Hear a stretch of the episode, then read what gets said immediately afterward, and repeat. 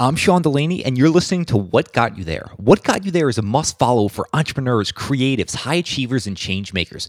Each week, I sit down with some of the world's most influential people and focus on the journey behind their success.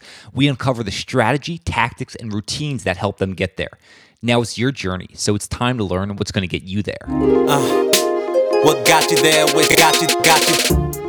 Hey guys, it's Sean, and today on the podcast, I sit down with author Laurence Gonzales. Now, I originally got introduced to Laurence from a past guest. That guest was Michael Mauboussin, and Michael read Laurence's book, Deep Survival Who Lives, Who Dies, and Why, and said it had such a profound impact on how he thinks about life and how he makes his investment decisions. And to sum up all of Laurence's work, what he essentially is interested in is why smart people do stupid things. So he explores some of these crazy survival situations and who makes it out alive and why, and what are the little things they do that compound over time to help them make it out alive. We also dive into another one of Laurence's books, and that's Surviving Survival The Art and Science of Resilience. So, we're going to cover all of this on the podcast how to make better decisions, how to handle stress, how to deal with fear, how to bounce back and be more resilient in our own life. And then we also cover Laurence's writing process, which is really interesting. So, if you want a fascinating, wide ranging conversation, please hit play and enjoy this conversation with Laurence Gonzales. Do you have a problem setting and achieving your goals? Well, after personally coaching and interviewing hundreds of high performers on this podcast, I've uncovered that there are three keys to setting and then actually achieving your goals.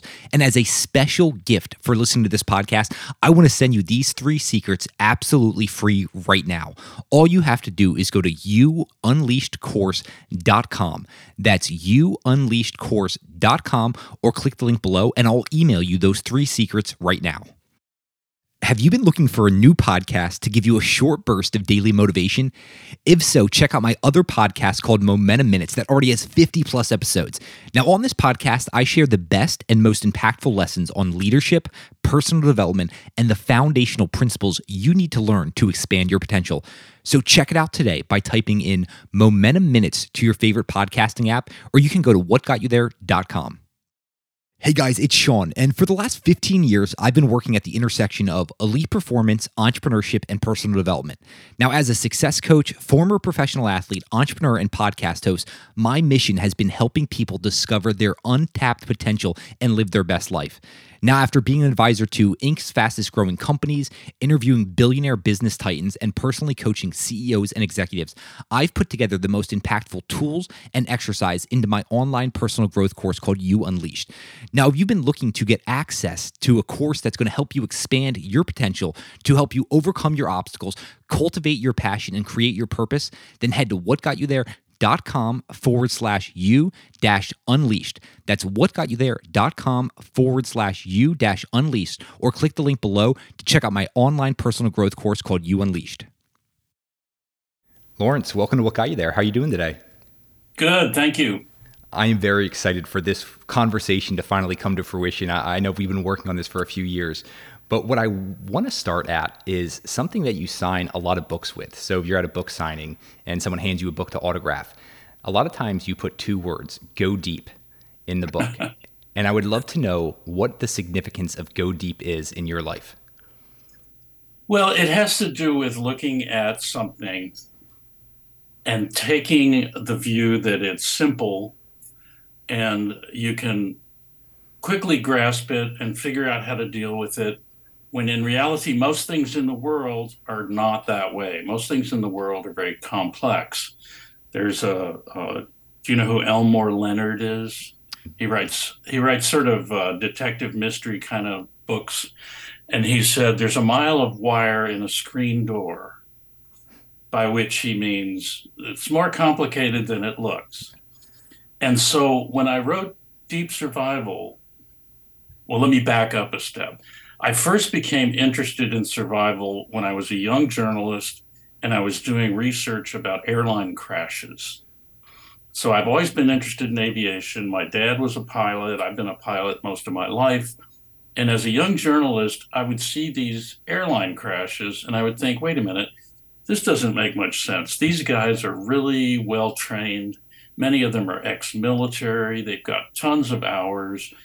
And then the NTSB, which investigates airline crashes, National Transportation Safety Board, they come out with a report that says pilot error. the guy drove his plane into the ground. Well, that doesn't make any sense. How how come how come this guy's so smart and he did such a stupid thing if that's really true? And so I would ask them, well, you know, this guy's got 30,000 hours. He's got a master's in engineering. He had 30 years in the military and now he drives his plane into the ground. How do you explain that? And they'd say, well, we don't know. He's dead. We can't interview him. And so this started me thinking about okay, there's more here than meets the eye. I need to, to investigate these things and go really deep into my research to find out what's really going on. And that's why Go Deep is something I put on the book sometimes, uh, because deep survival was an attempt to explain that. Why do smart people do stupid things? And and I think in deep survival, one of the things that made people like the book was they were kind of having these aha moments, like, oh yeah, so that's what's really going on. So that's what that means. You, mentioned aviation and your father. I would love if you just tell the miraculous tale, because uh, when I read this in your book, I was blown away. yeah, well, I, when I was a little kid, you, you know, you find out your dad was in the war, and you say, "Well, what did you do in the war, Dad?" He was a B 17 bomber pilot with the 8th Air Force near the end of the war. And uh, he was shot down. It was the second time he was shot down, actually. the first time he managed to get the plane on the ground. The, the second time he was shot down, they blew his left wing off. And uh, he was at 27,000 feet.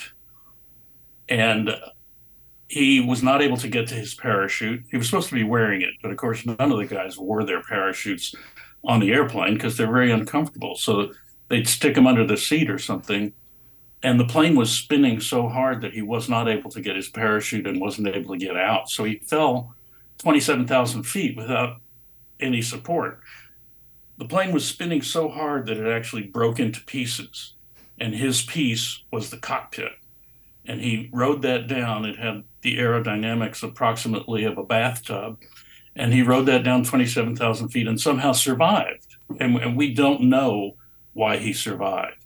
He broke just about every bone in his body. He was very badly injured and was an invalid after the war for a couple of years while he recovered. But he recovered fully and went on to have a career as a scientist. He went back to school, he got a PhD, he had seven sons he was a very successful guy. Um, but that story of survival was something I heard as a child. And it was like, wait a minute. Yeah. Everybody was killed but my dad. How can that be? Hmm. What makes people survive? Well, as I say, I don't think we know what made him survive, but it started my interest in the idea of survival. We're going to get into survival, but I would love to know did your father being able to to recover from something like that did he have a certain approach to life that you've just admired over the years? Yes. Yes. The, the the first part of his approach to life was it's a big joke. Everything's funny. He was a clown of a of a good sort. He was a very smart guy but he was also extravagantly uh, entertaining and his his buddies in the military over there in England when they were flying these missions um, sort of looked to him for entertainment and literally one, of his buddies who flew with him uh, was a cartoonist for Disney. And he he went to war and then came back and continued to work for Disney. And he drew a cartoon of my dad which is like a a figure from the um, vaudeville with a hat and a cane doing a dance. And it was just this cartoon of my dad. And that's how he was. He would come in from work at the laboratory at the medical school where he worked. And he'd come in the front door and grab a cane from the umbrella stand and start doing like a soft shoe dance across the house to entertain us. His attitude, I think, well, it was even before he was shot down. This was his attitude, but that life is just a party. Hmm. and he was also a very serious scientist. So he was he was a deep guy, a, a deep guy, and I learned that from him. What is your approach? What what underlying philosophy do you do you feel you embody most? I think I think it's from him. I'm not as much of a clown, I don't think, as him, although I like to joke around certainly. But what I got from him was that, like I started to say initially, everything is interesting. Hmm. When you look at something, it's really more complicated than you think it is. And if you look closely enough, everything's interesting at some level. And if it's not, if you find that you're just bored by something or draw a blank, you're not looking closely enough. So that's been my life of researching for the things that I write is I'm always looking what's the next level? You know, what else is going on here that I don't quite see yet? And how can I get a deeper understanding of this? And that came from him. He he believed that um, so uh, when I was about, I think I was about eight years old when I first saw him lecture. He did a big lecture course on histology at the medical school. There's like 300 students because it's a required course. And so I come in, he, he lets me come to class one day, and I come in sit down, and he gets up on the lectern and starts his lecture by saying, Fellow students. And afterwards, we went out to lunch, and I said, Dad, why did you call them fellow students? You're not a student, you're the professor. And he said, Well, because I believe that you should be a student all your life. And even if you get your PhD and all that, you should still approach life as if you're a student of it. That that constant curiosity certainly rubbed off on you. I know you brought that up in, in the early days, getting interested in aviation and survival. Um, you could see that that yeah. curiosity came through. That's something you seem to have had at an early age. Looking back now, you've had a tremendous amount of life experience. What do you wish you knew 40 years ago? oh gosh, a lot. I mean, I I think 40 years ago, let's see, when would that be in the 80s? Um, I, I wish I had known how fast you can absorb knowledge because I think I was a little intimidated even then um, by the size of certain books. So, you know, I didn't know anything about geology and I had this geology book, but it was like a thousand pages. It was huge, and it, I, I, considered it to be like I'll never finish that. But I discovered later in life, and I did ultimately read it and learn geology. Um, I discovered later in life that I really could plow through this stuff, and I really could retain it. And I think I wish I had known that earlier because for this book that I just finished, I had to read the equivalent of you know getting a PhD that much stuff to to do the research for it, and it went very well. It just took a while. So I think I was just much more impatient when I was young. To, to someone listening to this, I mean, I'm sure their ears perked up. They can absorb knowledge and learn and retain it at a greater rate. What do you do that helps with that? Well, I read all the time. I mean, my wife makes fun of me because I have to I have to read so much to know what I'm talking about that I literally read all the time. Hmm. And how, how, um, how, do you read? It's making me think of the the great Emerson line. He he reads like a hawk hunting prey. How do you approach your reading? Well, so uh, I have a son who's 20 years old and he's in college now we were talking about all the reading he had to do. And I said, most people who don't know how to write will write according to a formula. And the formula goes like this I'm going to tell you what I'm going to tell you. Then I'm going to tell it to you. And then I'm going to tell you what I've told you. And so I said, if you read the introduction and the conclusion first, you'll have a pretty good idea of what's in the middle. And then you can kind of pick and choose in the middle by, you know, the way people were taught in school to write, which is not a very interesting way to write, is you have to, you know, state your thesis in the first sentence of each paragraph. So you can literally read the first sentence of a paragraph and kind of get an idea. So if I'm reading, a lot of the work that I have to read is scientific work, and it's badly written. And so it follows this pattern that I'm talking about. And so a lot of times I can go through and read the first paragraph of a chapter and know what's there. Yeah. Then if something is well written, I'm lucky and I just read the whole thing because because it's enjoyable. Hey guys, it's Sean, and we are about to dive right back into this episode. But before we do, I wanted to take less than a minute to tell you about my online personal development course called You Unleashed. Now, over the years, I've personally coached CEOs, executives, and professional athletes, and I've interviewed over 300 of the world's most successful people on this podcast. And my course, You Unleashed, compiles the most important routines, mindsets, and skills that you need to skyrocket the success in your own life. Now, you will learn these things over 19 video lectures that I'm going to teach you in this course. And you can find out more about the course by heading to whatgotyouthere.com forward slash you dash unleashed, or you can click the link below. Now, that's whatgotyouthere.com forward slash you dash unleashed. I, I, we're going to dive back into into your research, your writing process a bit later, but I want to dive back into into survival because something you just said a second ago. You said there, there's patterns to this learning to your reading, and it makes me think. Earlier, you were saying you got really interested in why smart people do stupid things. You said why smart people, not stupid people, why smart people do stupid things. And so right. I'm, I'm wondering all these accidents, are, are there certain patterns to these accidents? Yes, there are. Excuse me. So usually these accidents begin with some kind of misperception. Um, that you're not you're not really seeing things the way they are. Um, and so your plan of whatever you're going to do is slightly askew already because you don't really understand what you're looking at. Sometimes things just break, you know, like in an airplane. Um, one of my books that was published in 2014, I think, is called Flight 232 about a, an airliner crash. And the, the engine exploded. I mean, this was not something that the crew had control over. An engine exploded. So there you go.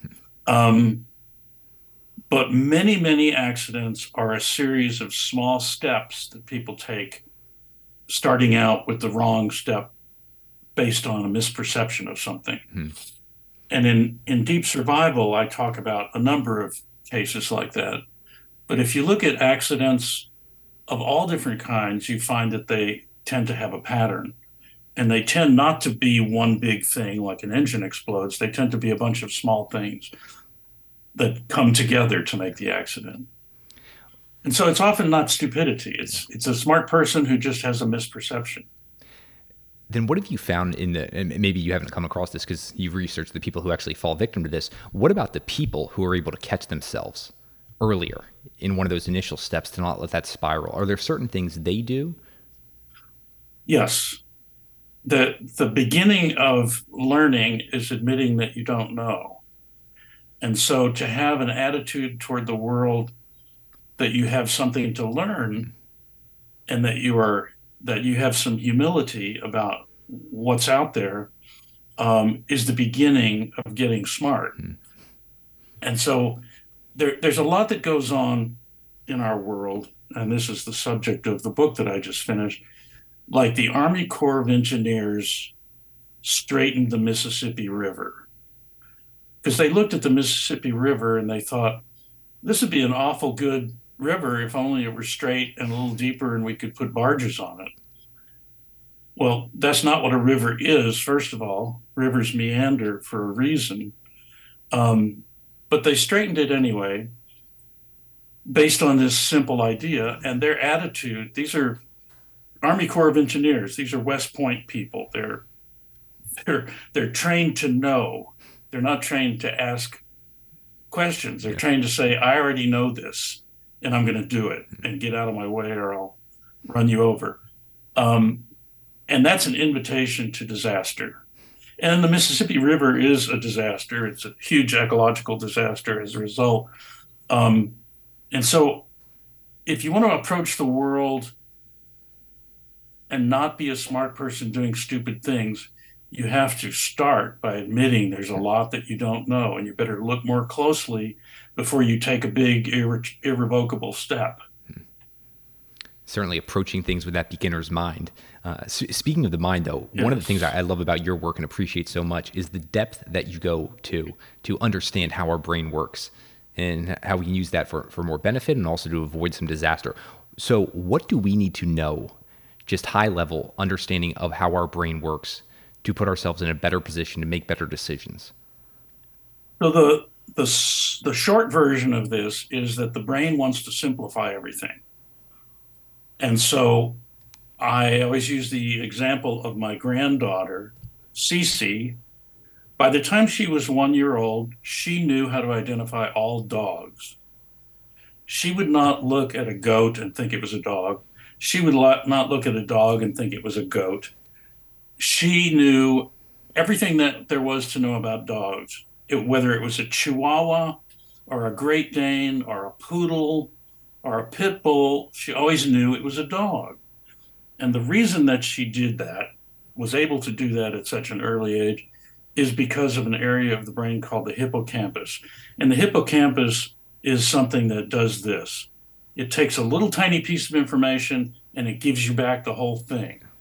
So, for example, in ancient times, let's say you were going through the forest and you saw uh, a stripe hidden by some bushes, and you identified that it was a tiger and you ran away. This is a good thing for survival.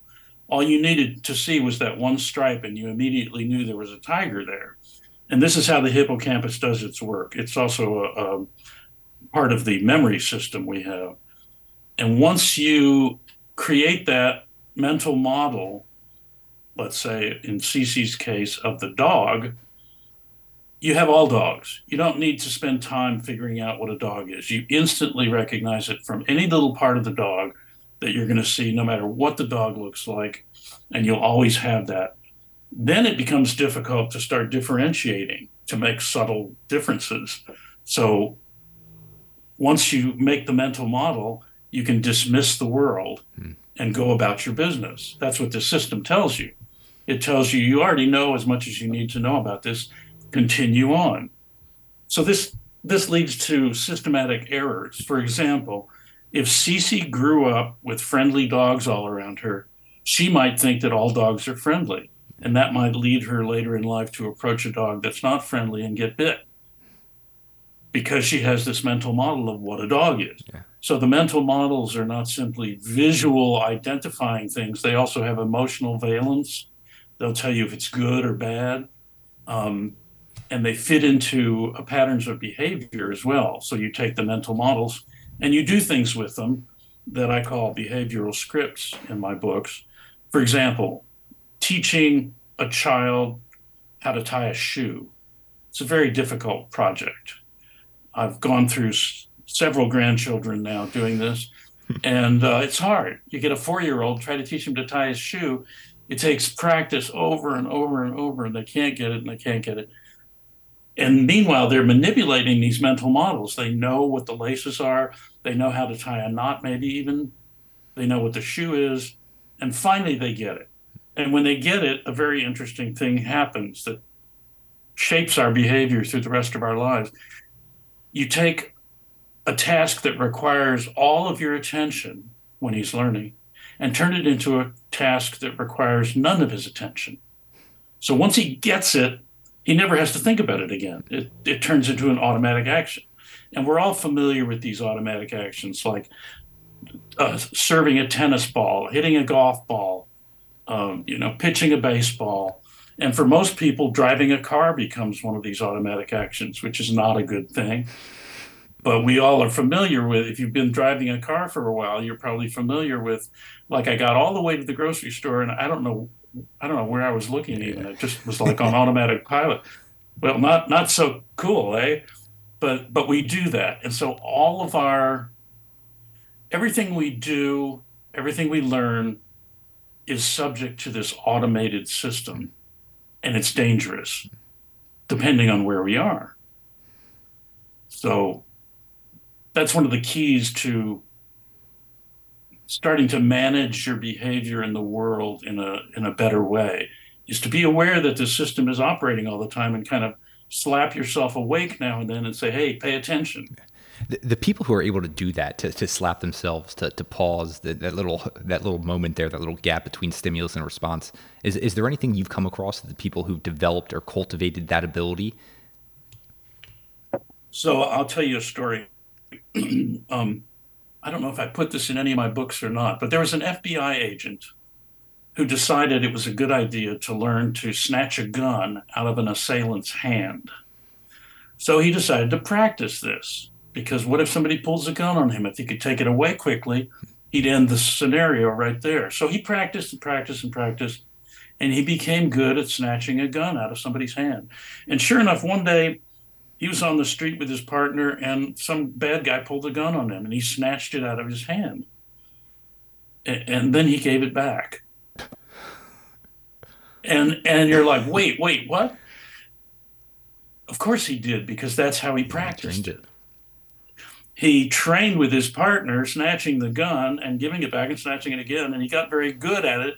But he forgot that the part, the part where he gives it back, is not the is not the good way to end it. Hmm. Um, what that tells you is that you get what you practice.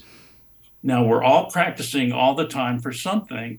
We're just doing it unconsciously, and we may not know what it is we're practicing for. So if we take little things in our life that we do all the time and do more conscious practicing. Let's say uh, you're stuck in traffic because you live in a city and cities have rush hour. What do you do with that time? Do you pound the steering wheel and honk your horn and yell at people? Or do you sit there and say, I'm stuck in traffic because I live in a city. I think I'm going to listen to some classical music or study French or something, you know, other than blowing your top then you become more used to staying calm in stressful situations. And when a real stressful situation evolves, you may be better at staying calm. Mm. And so there are all kinds of junctures in our life where we can practice being more adaptive consciously. Then, when an emergency comes out, like the guy pulls the gun, you have a plan and you have a practiced action that you're going to go to, and it's not going to be be the wrong one. What about in the in the scenarios where the stress is real, where someone's walking you know, a leisurely hike and all of a sudden a bear pops out? is, is there any technique? Is there any strategy there to, to, to remain cool? Well, as I say, you get what you practice. And so if you have practiced remaining cool in the smaller stresses of life, the chances are much better than when a bit that when a big one comes along, you will stay cool. And so it's it's a matter of learning to regulate your own emotional system as a habit. So, you know, when my when my daughters were little, when they do something like spill milk at the kitchen table during a meal, I would say, that's okay everybody spills things once in a while. Don't worry about it. We'll clean it up and we'll get you another glass of milk. I wouldn't yell and scream or throw a fit or say, Why did you do that stupid thing? I would just practice with them. All of us are going to stay calm together now. We're going to we're going to look at this as this is part of life. Yes, the planet Earth does have gravity. That's why things spill. Uh, and we're going to deal with it. It's part of reality and we're going to do what we need to do and then we're going to get on with it. And i noticed they're grown up now and they have their own kids my grandkids and they do the same thing. Hmm. which i think has led to a much happier household than the one where people yell and scream. And so if you develop that as a way of life that remaining calm chances are very good that when the bear jumps out you're going to remain calm and, and do the next right thing yeah, you've got that great line. In the moment of emergency, you're going to do what you've done before. Um, back to the, the yes. small things become the big things, and you can handle those scenarios based on, right. on what you've done in the past. So something you, have talked about before is emotional priming. And I would love to know what it is and the role it plays. Sure. So let's say you're um, let's say you're getting ready for a trip, and you got to go to the airport and catch a plane, and you're a little late already, so you're kind of rushing. And you and your partner are trying to get packed and you're rushing around a little bit and you stub your toe really badly on something. Now you're emotionally primed. You're in pain. This is a physical thing. Emotion is a physical thing. You're in pain. You're in a hurry. Now you're irritated and you're much more likely then to blow your top if something goes wrong between you and your partner, they're packing. Like, God damn it, yeah. where are my ties? Um, that you would that you wouldn't necessarily react that way if you hadn't had the already the priming of both being late and stubbing your toe and so forth and so on. So anytime you add an emotional level to something, you make the next emotional level more likely. Hmm. And so again, it's a matter of practice too of learning how when things happen like that not to react.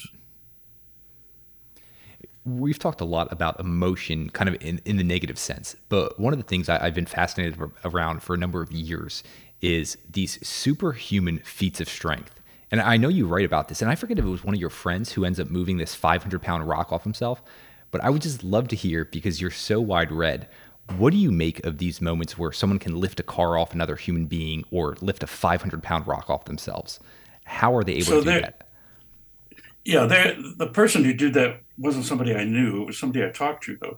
Um,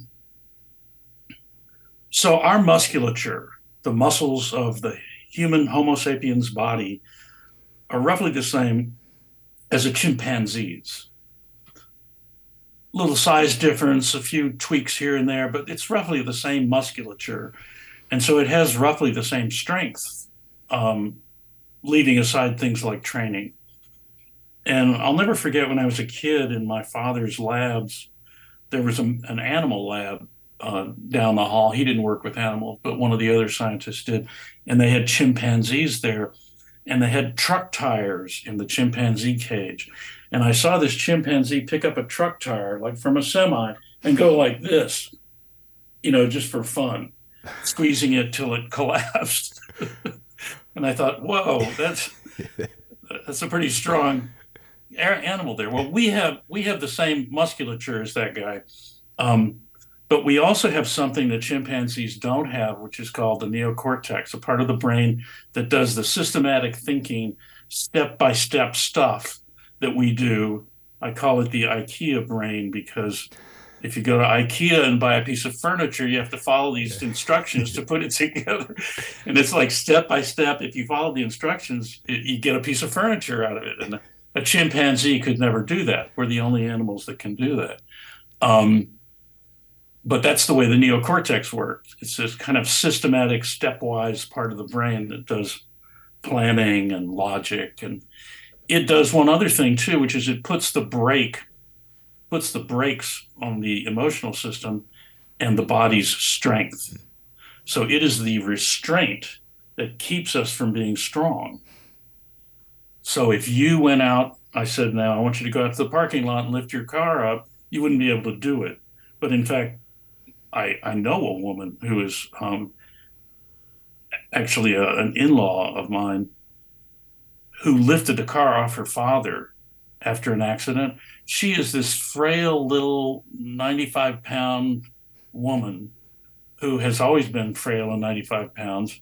This was in her younger days, but her dad was driving and rolled the car. They went into a ditch and the car was on him. She picked it up. It was an old fashioned Oldsmobile from the 1960s or something. So it had to have been 3,000 pounds. Anyway. it was a boat. and um, yeah, it was one of those old boat type cars. Um, so what happens is the sudden emotion turns off the neocortex. It like throws the switch and releases the strength that you innately have, but you can't get to it because there's this off switch in the neocortex. And that's that's why that happens and that's how that happens. I'm so fascinated by, by all of this, so many of the stories you bring up, but you've uncovered just hundreds and hundreds of stories throughout all your years. Is there one that sticks in your mind as just most miraculous or, or one that just still blows your mind? Oh, I think it's my dad. yeah. 27,000 feet. Yeah. I mean, I, I, still, I still think about that to this day. Um, but I mean, all of these stories individually, the, the stories like in Deep Survival, where uh, what's his name, Steve Callahan is adrift for 76 days, I believe it was. You know, that's really an amazing story, and and uh, I give Steve credit for writing his book because that's where I stole the story from. But, um, but you know, as he did each day, he did each day like it was sacred. Hmm. Like he was in a little crappy raft that they give you when you go to a survival store. They really is not meant for what he did with it. It's not meant to last 76 days. Um, and the raft was falling apart around him, and he was constantly mending it. And he would tell himself, Don't hurry, make it right. You have to do it right this time, or you're going to die. So just take your time, be very calm, and do it right. And he had this kind of mantra of of approaching his days like they were sacred tasks. And it got him through all the way through 76 days of this drifting. And um, and in a way, I think we all could benefit from a little of that. Hmm. That to live our lives a little bit more mindfully and realize that we are here uh, on a contingent basis. We we don't have a contract with God that says you get to live to be 90 years old, so take it easy. You know, at any time we do these crazy things like driving on highways you know, if you invented the automobile today, it would be illegal. Imagine it going to a government body and saying, I have a great idea for an invention. Uh, it'll pollute the world, use up all the oil, um, and kill only 32,000 people a year in accidents. What do you think? Um, and they'd be like, Are you nuts? Nobody would. nobody would do that. Um, so we live in this world where there are all kinds of possibilities around us for failure or death, even. Um, and yet we live as if there's no tomorrow. And Steve Callahan, certainly for that 76 days that he was adrift, lived each day knowing that he had to do things right to get to the next day. Hmm. And I, you know, you, you can't be paranoid all day long, but you can certainly take a little more time to think, how am I doing? You know, how am I doing in this little raft that I'm afloat on through my life? Yeah, I think it was the, the actor Michael Michael Landon said. He said, "I wish I knew every day I was one day close to my death. I would have lived a little differently." Uh, it makes me think about focusing on some of those yes. things you were just alluding to. Well, one of the things that I, I was really intrigued by in, in, a lot of your work and the writing, some of these stories, is the little little tricks. I'm I'm going to use the word tricks of what these people did with their brains. I think you mentioned one person who might have been lost in the woods and they would count every hundred steps and dedicate each yeah. step to a new person. And I, am just yeah. wondering about the the importance of kind of these these little mental tricks you can play during moments like this that can be really helpful.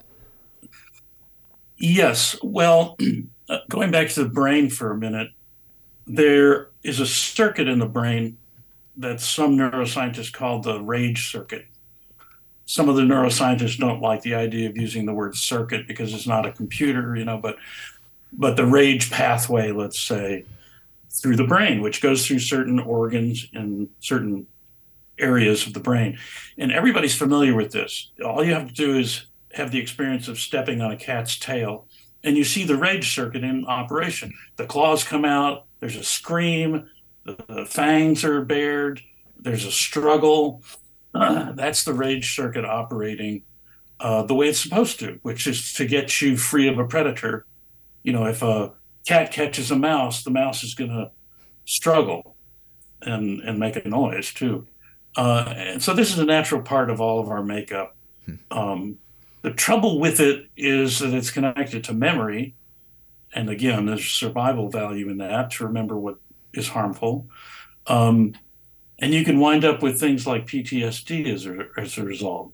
So if you activate the rage circuit too much, it may stay on or it may become hypersensitized. So everything sets it off. there's another circuit that runs through parts of the rage circuit that they call the seeking circuit or the seeking pathway. And you can see this in a cat's behavior too.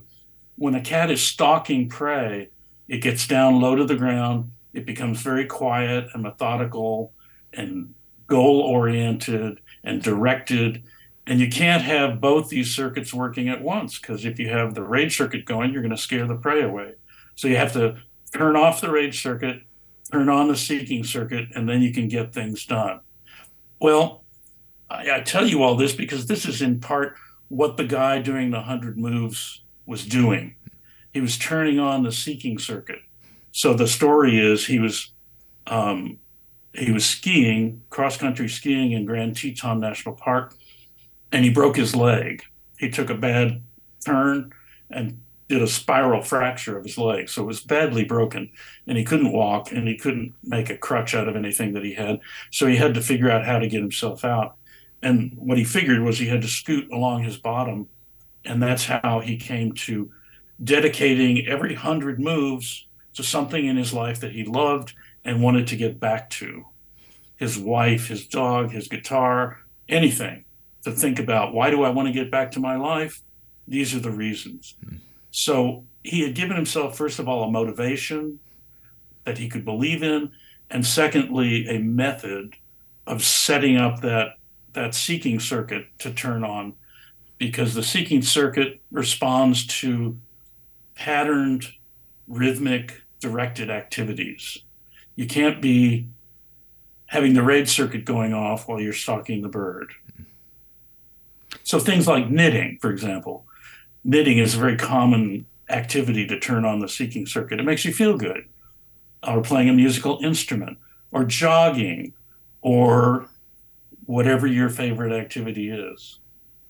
Yeah, it makes me think of uh, going for a swim or another methodical type of workout that really puts me into this this uh, incredibly enjoyable, almost subconscious level thinking state. Um, yes, that that I try right. to get to on certain days.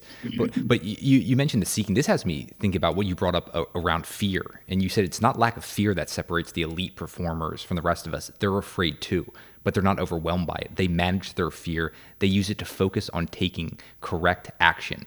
And it seems like that's really one right. of the key things. They're really they're they're process oriented towards the future. They're they're literally moving forward with actual action. Is that is that one of the key things you found in these survivors? Yes, yes. Almost everybody except sociopaths experiences fear, and it's kind of how you use it that that that matters. If you let it paralyze you, it, it descends into panic and you can't do anything. If you use it as a, a source of energy, and again, this requires you to do practice this in your life, uh, it can be very motivating hmm. to be afraid. I'm sure that the guy in Grand Teton National Park with the broken leg was afraid. He had five miles to go to get out and uh, was scooting on his bottom. Um, and so, yes, learning learning to befriend fear and make it work for you is important. And it's not it's not an easy thing to learn, but it can be learned. And the people who are successful at it are the ones who tend to get out. Hmm. You said learning that's not easy to learn. What have you found in all your years is one of the hardest things that most people struggle with learning? They, they could read it in a book, they could hear it again and again, but for some reason, we, we just have a tough it's, time learning it. It's hard to learn not to react. Mm-hmm. So our tendency is to take reflexive action that and and this again is a survival thing from our ancient history uh, you know you see the tiger you run away but to take to take a pause and think for a moment is an extremely useful habit to get even in situations that seem like emergencies. Um, it helps to learn not to reflexively react to, to everything. And most of us live in pretty um, non threatening survival kind of situations. We, you know, I live in a suburb, I have a house, uh, I have a backyard, I have a car, um, I have a coffee maker, all these things you know, I, I don't I don't have predators. So it's very easy to become complacent and learn just to live without thinking. But I find that not only can you become a much better survivor by learning to think consciously, but then if something does happen, you're much more prepared for it. Hmm. I mean, and so st- stopping to think is is what I would say. And even what it seems like you were getting to there is saying, I mean, most of us, I'm assuming, listen to this podcast are, are living in a pretty comfortable scenarios. We're, we're not f- experiencing deep seated actual fear every day based on, on an animal coming at us. But like you say in the book, all of us are going to experience trauma at some point. There's no escaping it. And so, in your your other book that I, I just love, um, surviving survival, you talk about the ability to to be resilient and understand it. And I'm wondering resiliency as a whole in the people that you've researched or interviewed, the ones who are most resilient, do they have a similar a similar background or psychological makeup, or do they come from all different backgrounds? Um, basically, there, there's no specific pattern to to their resilience makeup you know the backgrounds are so diverse that it's hard to characterize them. Um, there's there are certain people who have had so much trauma in their life that it's it's hard to see them as resilient because they're suffering hmm. and and i think part of resilience is learning to experience joy again or never to stop experiencing joy but in in surviving survival, I talk about the the rage circuit and the seeking circuit that we've been talking to, and people who are resilient tend to be able to figure out something they want to do to turn on the seeking circuit. They tend to be able to figure they tend to be able to find someone who's worse off than they are hmm. to help. Yep. So if you find someone who's worse off than you are and help that person, suddenly you go from being a victim to being a rescuer. So you're now on top of the equation instead of having something happen to you, you're making something happen for someone else. And it gives you a kind of power that's very healing. Um, and so it becomes almost a given that if you if you go like let's say you go and you seek out a, a psychotherapist who deals with trauma, you're probably going to find that that psychotherapist was traumatized hmm. somehow because that's who wants to do that job. Interesting, yeah. And and and you kind of have to take that role yourself. Doesn't mean you have to go become a therapist, but I mean if you're able to give back in some way, it's very helpful, very helpful. Is this from? I, I know at the the end of your book, you do a great job encapsulating some of the the big lessons and your rules for life. And so, is this part of the want it, need it, have it? Um. Yes, I think so. I, am just trying to think. You, you, you, want something, you're going towards it, you're forward motion, then then you you need it. So you, are finding someone who needs this, what you can give them. Um, yeah. I'm, I'm, just wondering if that's part of the process there. I, yes, I think it is. I think it is. And you internalize what's going on and it becomes part of you. Hmm. And that becomes part of the healing process that you undergo. And it's healing is maybe the wrong word because so people who study uh, memory are beginning to think that you remember everything that goes through your senses. You store it, but it's not necessarily conscious but that it stays there in a permanent way. Hmm. And so forgetting is just forgetting isn't really forgetting. Forgetting is just putting something out of the realm of conscious thought. And it can be there, it can come back.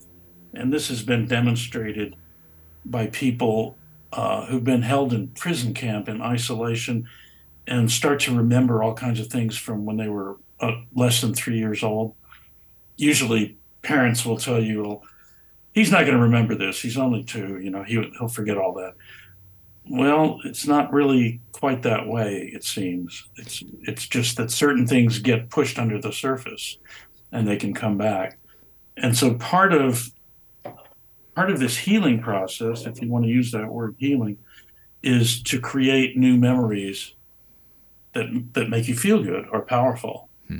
and that can help you through what you have to go through have you come across anything that that age for children, that, that three, four, early fives, around why it's that period specifically? I'm asking because I'm, I'm really interested in this. I've, I have a four year old son, and I've even noticed in the last year he he asks me again, like he forgets certain experiences where I feel like when he was three or late twos, it was almost like his world was so small he remembered everything. And I'm starting to yeah. realize that things that even happened six months ago, he doesn't fully remember. Where in the past that would that didn't seem to happen very much. I'm wondering, is there something about that that brain at fourish? Um, are there changes happening, and that's why? And that's why there's usually memories that get pushed down that we don't remember past that age. So there's you're you're in an area that's very fascinating, and that has not unfortunately been studied very much. Um, there has been a long history of discounting uh, what children are all about. And one of the big areas has been in memory. Um, so, children, little children, and this is starting before birth, have tremendous memory. They take in everything and they literally remember everything and can store a huge amount of information from a very early age onward. And um, and something happens around that time, that three to four to five, somewhere in there, something happens where a lot of memory falls into an unconscious realm. Mm. And it's believed now that it doesn't go away, it's just no longer accessible to your conscious mind. You, in effect, start to develop a new kind of memory, which could be called um, episodic, I think, it's like, do you remember that we had your birthday party last week? Yes, I do. Do you remember your birthday party last year? Yeah, I sort of do. Do you remember your birthday party when you were two? Well, no, not really. Except you do. Hmm. You do remember it. It's just not there for for you to grab onto consciously. So it's a fascinating area of study that's not getting enough attention right now. But since I have been doing all this research for so many years, I've been able to experiment with it with my grandchildren and see how very much, how very powerful their minds and memories are from an extremely young age. Um, that they just have a grip on things that, that adults don't usually give them credit for. And I would always encourage parents with young children to let them test their limits. I mean, so with my grandchildren, all of them, I have taught them from an early age about physics. Seems like a subject you wouldn't introduce till high school, right? But little kids can really understand physics. So if you take um, a one year old and you say, here's a coin. If I drop it, which way will it go? Will it go up or will it go down? A one year old can tell you that. Gravity, right? So any one year old can learn that. An- another thing they can learn is thermodynamics. All of my kids knew thermodynamics by the time they were one and a half. Why? Because they eat mac and cheese. You take the mac and cheese out of the pot and you mix the cheese stuff in and you put it in front of them and you say, It's hot. Be careful, it's hot. But in a minute, it'll be cool enough to eat. So just give it a minute. And why does it do that? Because of thermodynamics. Hmm. and they can all say the word thermodynamics. They have no problem with that. And then the next time, you know, a couple days later, you serve mac and cheese again, and they'll say, Is it hot? Yes, but don't worry. Thermodynamics will take care of it. well, this has me thinking what you were saying a minute ago around it, a lot of people are thinking now that we remember everything, um, this embodied memory. Uh, are you familiar or do you remember the Tetris experiment? I, I, know I've heard you talk about this or you wrote or you've written about this. Do you know what I'm Which referring to here? The Tetris experiment? Oh yeah, Tetris. Sure, sure, sure, sure. Can you yeah. share this because I think this is such a, yeah. clear picture of this. Yeah. So uh, I'll preface it with another thing though before we talk about Tetris. Um, which is that a friend of mine, a scientist named Robert Sapolsky, who has written some wonderful books, among them Why Zebras Don't Get Ulcers, um, told me that his father, when he was old, suffered from dementia. He couldn't remember if he'd had breakfast this morning. Um, but he could stand up, and, and he was a professor in college of architecture. And he could stand up and give a 10 minute lecture on the history of flying buttresses, word for word the way he had done in college when he was teaching. And then half an hour later, he could stand up and do it again, word for word, because he had this memory in a part of his memory that was still okay. And so we all have different kinds of memory. And in the Tetris experiment, they took uh, somebody who could make no short term memories and taught him to do Tetris on a computer with the little key, the arrow keys. And he he learned it, and then every day he would be introduced to the keyboard again and wouldn't have any idea why he was there because he had no short term memory. But if they put his hand on the keyboard, he'd know how to play Tetris. And then as the days went on, he got better and better at Tetris. Even though every time he showed up in the lab to play Tetris, he couldn't remember what the game was called. He couldn't hmm. remember that he had been there the day before. So there's this whole realm of memory that is separate from do you remember that we had your birthday party yesterday? Hmm. It's a completely occult part of memory, and it's where things go when you practice them. Um, and so the tying of the shoe that I mentioned earlier, when you teach a four year old to tie his shoe and he can't do it at first, when he figures out how to do it, it goes into that occult part of the memory and that's where it's stored. That's why he can do it without thinking about it anymore. And so we all have these, and again, I refer to them as behavioral scripts. It's like your grandmother used to play accordion, but now she can't remember if she had breakfast this morning, but she can still play accordion. Yeah. How does all of this factor into your writing process? All of these these these unconscious memories and thoughts. Do, do you think about that? Do they do they have an impact that that you like to put focus on or attention to? Yes, there there there are two parts of of the writing process. Um, there are many parts of the writing process, but I'll talk about two of them to start with. One of them is completely unconscious, and it comes out of this area of the brain that we're talking about where unconscious things are stored. And nobody knows anything about that. I mean, if a scientist is telling you he understands that part of the brain, he's he's blowing smoke up your skirt. It's not true.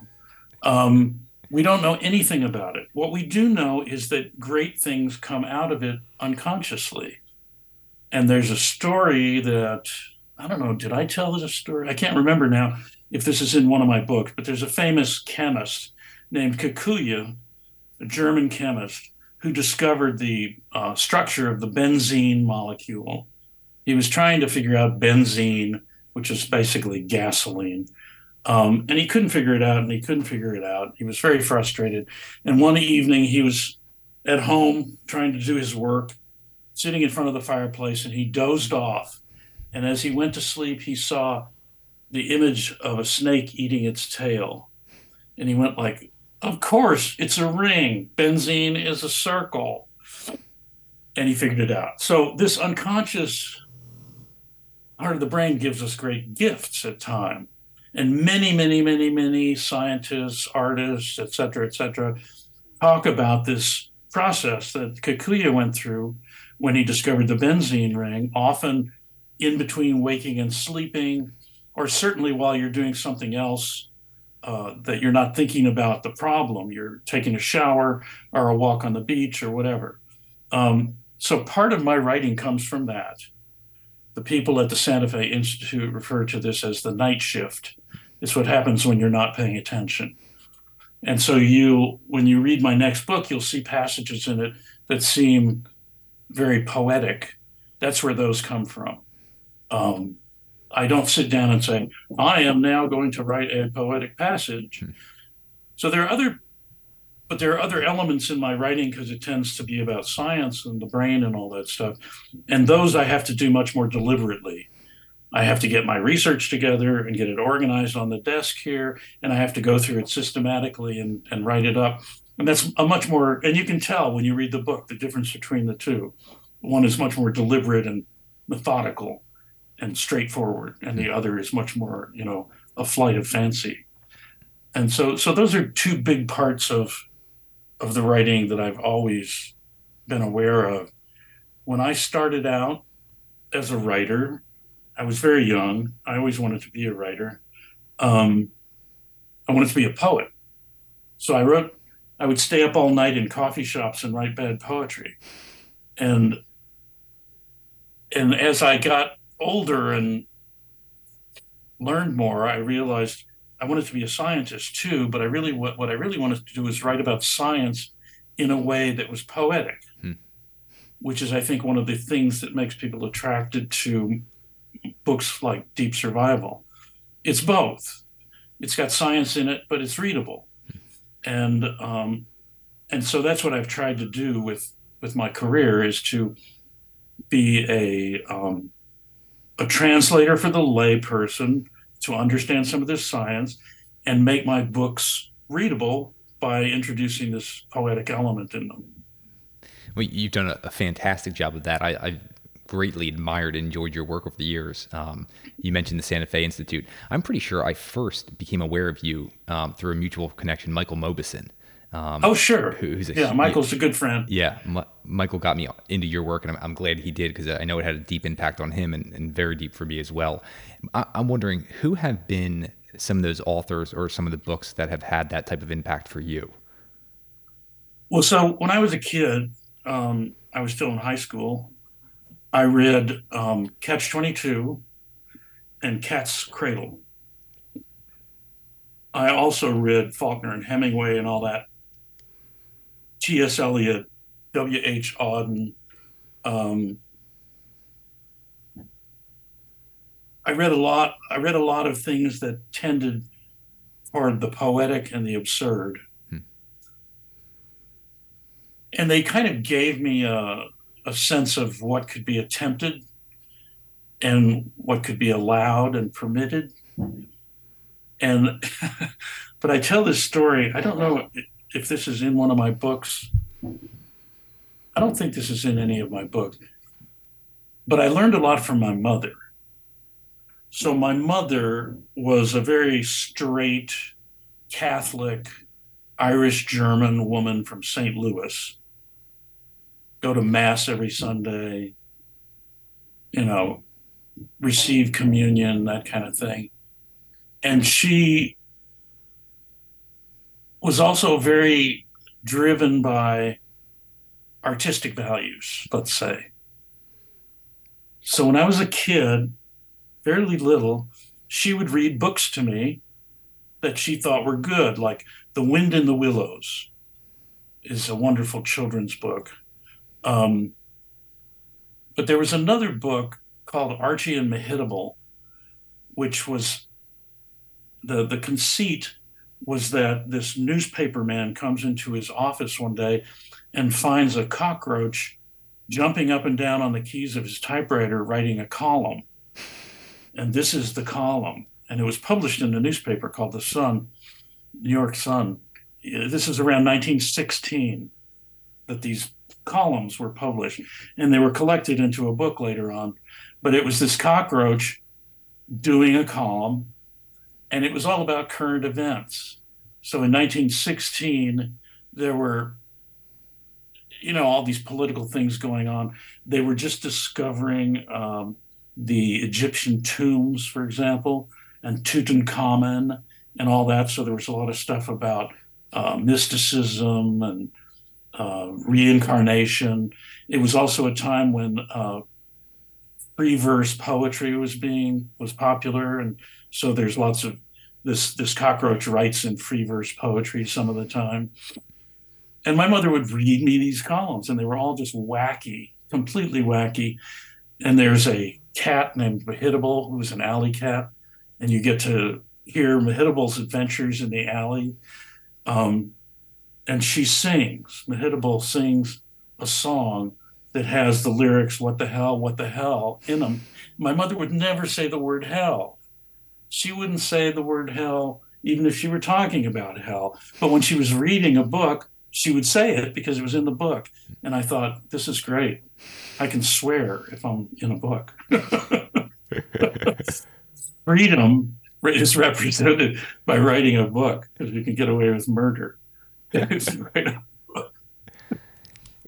terms of, of your writing, when did you finally feel that this was actually something you were very good at?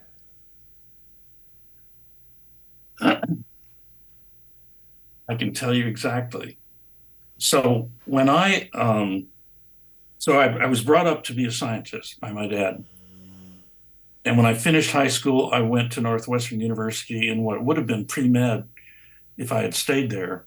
And the idea was that I would go to school and either become a, an MD or a PhD and, and do science. Um, but I dropped out of school after one quarter and ran away with a rock and roll band. This would have been 66, 65, 66. Yeah, 66. Um, and I stayed on the road with a rock and roll band for a couple of years. And it was it was great fun. It was the 60s. It was all happening. Um, I was a, an accomplished musician anyway. I'd been playing since I was a kid. But I realized I didn't like the, the life. I mean, it, it, it just didn't appeal to me sleeping in a motel with nine guys I didn't really know. Um, and traveling the country. And I was not a natural musician. It was not my it was not my seeking circuit. Um, but it was fun for a young young guy to do. And so then I came back to Northwestern and got back into school. And I was looking, you know, how do I get back into college and how do I what do I take and looking at the catalog and one of the courses that was offered was writing. I think it was called composition. But it was basically a course where you go in and you write short stories. Okay, I thought, well, I know how to do that. So I took that course. And when I wrote my first short story, the professor came to me and said, I want you to enter this in the contest we have here at school because I think you're going to win. Hmm. And I entered a contest, some endowed contest that the English department had, and I won a thousand dollars. And it was like, whoa, wait a minute.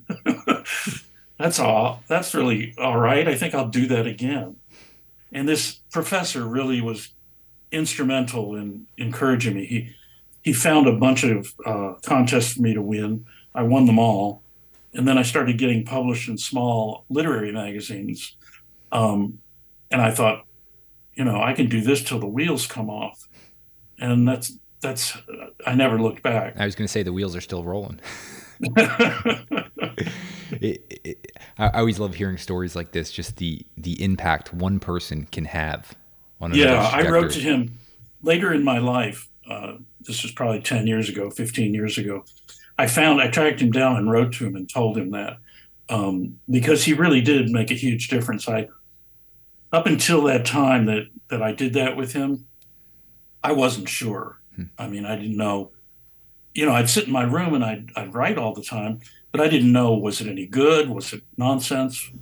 You don't know until people start reading it. Yeah. Well, I, I, certainly enjoy your work, so it's definitely persisted through today. But but Thank one you. one thing I, I, want to close on here, um, we were talking about trauma, and, and no one escapes it. Um, in your book, Surviving Survival, you end with this passage that I just really enjoyed. So you mention your son. Your son's name is Jonas. You say Jonas sat in the back. You're you're on a drive coming home from. I'm pretty sure it was the beach one day. You said Jonas sat in the back reading a book. Debbie, who's your wife, sat beside me, strong, thriving. I felt it then, that tremendous rush of gratitude, that overwhelming sense of the beauty all around us, and I asked her, How did we get so lucky? She looked at me and smiled and said, as if it were the most obvious thing in the world, we went through all that bad stuff to get here. I would just mm-hmm. love if you could expand. I thought that was absolutely beautiful, but I, I just love how you bring up to to be able to feel that that deep connection, that deep fulfillment. It need you. We were talking about that. We were talking about that today, and we talk about that a lot. So I just turned seventy five in December, and um, you know it's kind of a turning point, a psychological turning point um, and I was very happy that I had just finished this book that I've been working on for so long. Um, and we've talked, we've talked a lot about this lately. Like this morning, we were sitting at breakfast, and she said, "I, I waited all these years just to have this," and, what she meant was we were just sitting there at breakfast. There was nothing particular going on. She was reading the paper. I was reading a book, and um, and it was quiet and we had food before us which not everyone in the world does and we have just developed an attitude of gratitude it just is amazing especially if you she likes to read the newspaper. I won't read it. It's too disturbing. But I mean, if you look at the world and you think, how how did we get so lucky to be here? I'm sitting here, you know, it's it's noon here, it's one o'clock where you are, and I'm thinking, what am I going to have for lunch? Not everybody gets to make that decision. Yeah. Not everybody gets anything. And so to live in a in a state of kind of amazement at our good fortune is part of the deal. I mean, if we can't save everybody in the world, at least we can appreciate what we've got going in it um, and be grateful for it and try to help others.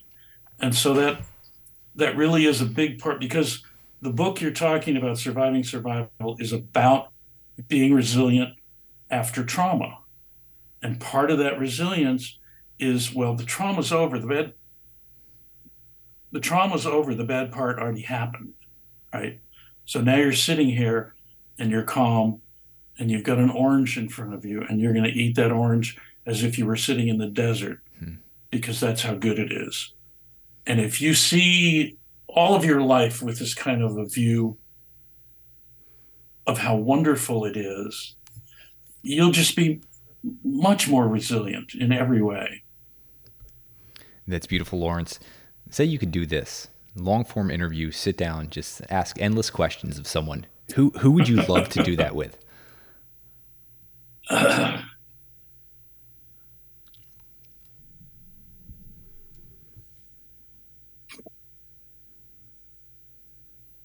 I'm thinking through um, 600 years of history.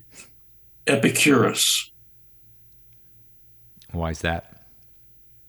Epicurus was one of the early, not the first, but very early proponents of a theory of the universe that said there is nothing but atoms and void.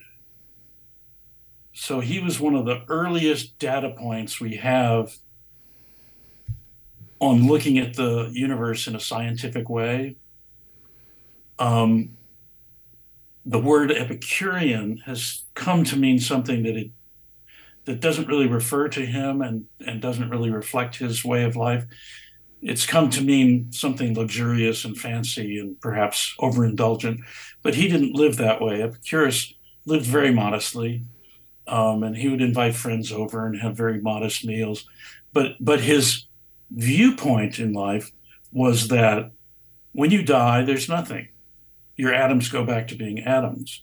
There's no soul that goes on into heaven or something.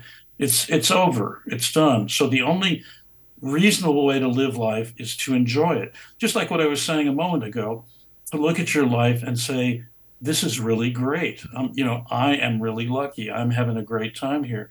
Not to extravagant lengths or something, but just to appreciate what is life um, and, and to give yourself permission to enjoy it. Not to work yourself to death, not to covet what other people have, but to give thanks for what you have. And Epicurus was near near to the beginning, not the exact beginning of this kind of thinking. Um, and so, yeah, I'd really like to know. Well, Laurence, speaking of, of, appreciation, I appreciate you, your work, two of the books that had a massive impact on me. Your first, Deep Survival Who Lives, Who Dies, and Why. And then your other one, Surviving Survival The Art and Science of Resilience. Of course, I know the listeners are going to be intrigued by these. That'll will be linked up in the show notes as always. Anything else you want to leave the listeners? Where can they stay connected with you? Where can they check out your work? And I know they're going to be intrigued by your upcoming book you have coming out. Go deep. Here we go. Fantastic. Well, Laurence, I can't thank you enough for joining us on What Got You There. Thank you. You guys made it to the end of another episode of What Got You There. I hope you guys enjoyed it. I really do appreciate you taking the time to listen all the way through.